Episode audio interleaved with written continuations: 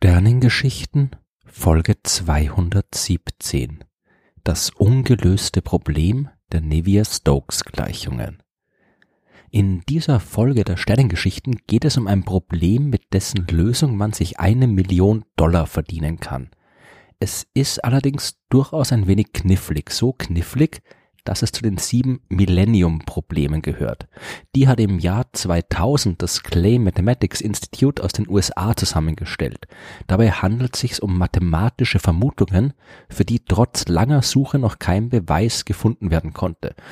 Das trifft auf ziemlich viele Probleme zu. In diesem Fall sind es aber Vermutungen, die von großer Bedeutung für die Mathematik sind. So große Bedeutung, dass für ihre Lösung eben besagte eine Million Dollar ausgelobt worden sind. Die Mathematik ist für alle Naturwissenschaften ein unverzichtbares Werkzeug und jeder mathematische Fortschritt dort findet früher später auch seine Anwendung in Physik, Astronomie und den anderen Disziplinen. Das gilt auch für die sieben Millennium-Probleme, bei einem davon gilt das aber ganz besonders. Es geht dabei um die sogenannten Navier-Stokes-Gleichungen. Der französische Mathematiker Claude Louis-Marie-Henri Navier und der Ire George Gabriel Stokes haben sich im 19. Jahrhundert mit dem Verhalten von Flüssigkeiten und Gasen beschäftigt. Ganz besonders interessiert waren sie an der Frage, wie sich strömende Gase und Flüssigkeiten mathematisch beschreiben lassen und haben dabei ein System komplizierter mathematischer Gleichungen gefunden, mit dem man eben solche Strömungen beschreiben konnte. Aber wie das in der Mathematik eben oft so ist, es mag durchaus kompliziert sein, eine Gleichung aufzustellen, noch komplizierter ist es meistens, diese Gleichung dann auch zu lösen. Und genau davon handelt das Millennium-Problem der Navier-Stokes-Gleichung. Es ist leicht zu sehen, warum es nicht nur in der Mathematik wichtig ist, das Verhalten von strömenden Flüssigkeiten und Gasen zu verstehen. Gase strömen in einem Verbrennungsmotor oder der Turbine eines Flugzeugs. Gase strömen in der Atmosphäre der Erde und erzeugen das Wetter. Autos werden so gebaut, dass die Luft möglichst ohne Widerstand über sie hinwegströmt. Überall in der Natur strömen Gase und Flüssigkeiten. Überall in unseren technischen Geräten gibt Strömungen, die verstanden werden müssen.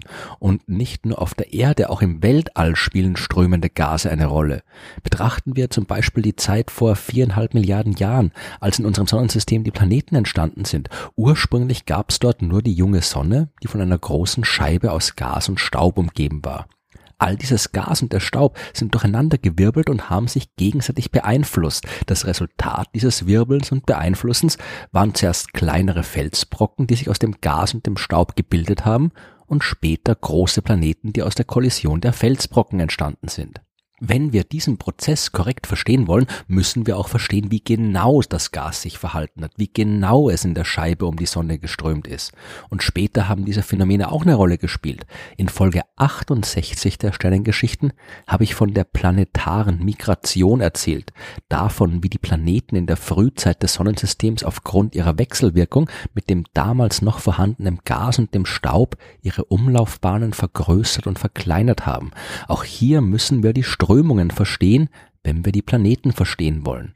Die Atmosphäre von Gasplaneten wie Jupiter und Saturn sind ein einziges großes Strömungssystem aus verschiedenen Gasen. Das Verhalten unserer Sonne wird von Plasmaströmungen in ihrem Inneren bestimmt. Oder nehmen wir schwarze Löcher. Bevor Material in ein schwarzes Loch fällt, bewegt es sich zuerst auf spiralförmigen Bahnen um das Loch herum. Schwarze Löcher können also von großen Scheiben aus Gas und Staub umgeben sein und wir stehen wieder vor dem Problem, Strömungen verstehen zu müssen, wenn wir verstehen wollen, welche hochenergetischen Prozesse dort ablaufen können und wie schwarze Löcher beispielsweise die extrem hell leuchtenden Quasare, von denen ich in Folge 52 mehr erzählt habe, wie diese extrem hell leuchtenden Quasare angetrieben werden können. Kurz gesagt, ohne ein vernünftiges Verständnis von Strömungen in Gasen und Flüssigkeiten sind wir in der Naturwissenschaft aufgeschmissen. Die Navier-Stokes-Gleichungen sagen uns, wie wir das Verhalten solcher Strömungen mathematisch modellieren können, aber sie zeigen uns auch das große Problem an der Sache, die Turbulenz.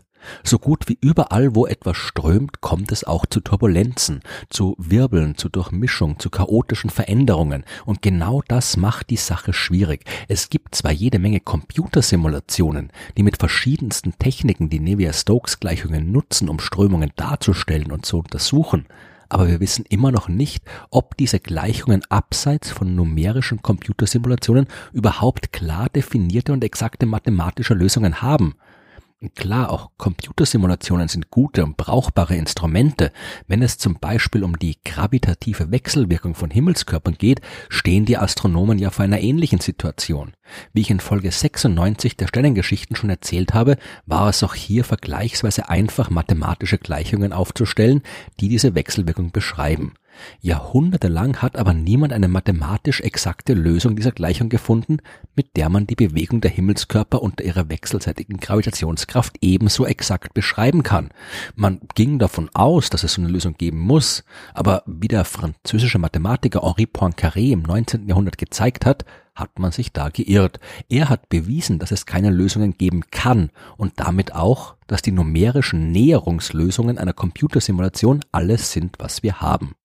Was die Bewegung von Himmelskörpern angeht, haben wir uns damit abgefunden und seit die Computer so schnell und gut rechnen können, wie sie es heute tun, ist die Sache auch kein großes Problem mehr. Die Lösungen, die wir erhalten, sind zwar nur Näherungslösungen, aber die mathematische Kraft der Computer erlaubt es uns im Prinzip, diese Näherungen beliebig genau zu machen.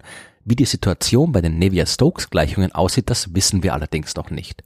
Hier suchen die Mathematiker immer noch nach einer exakten Lösung. Hier hofft man immer noch, die Sache mathematisch in den Griff kriegen zu können.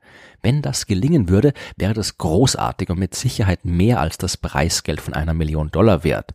Die Möglichkeit, die Navier-Stokes-Gleichungen auf diese Weise viel besser verstehen zu können als heute, die Möglichkeit, dadurch auch das Verhalten von Strömungen und vor allem von Turbulenzen viel besser verstehen zu können als heute, die würde nicht nur enorme Fortschritte bei der Analyse von naturwissenschaftlichen Phänomenen ermöglichen, sondern hätte auch massive Auswirkungen auf all unsere Technik, die sich mit Strömungen beschäftigen muss. Bessere Wettervorhersagen, bessere Turbinen, bessere Motoren und so weiter.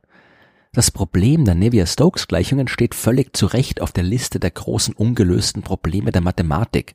Aber große ungelöste Probleme bleiben meistens deswegen so lange ungelöst, weil es verdammt schwer ist, sie zu lösen. Es gab in der Vergangenheit immer wieder Leute, die gemeint haben, sie hätten die Sache durchschaut und jedes Mal haben sich danach Fehler im mathematischen Beweis gefunden. Den letzten großen Fehlschlag in Sachen Navier-Stokes gab es im Jahr 2014.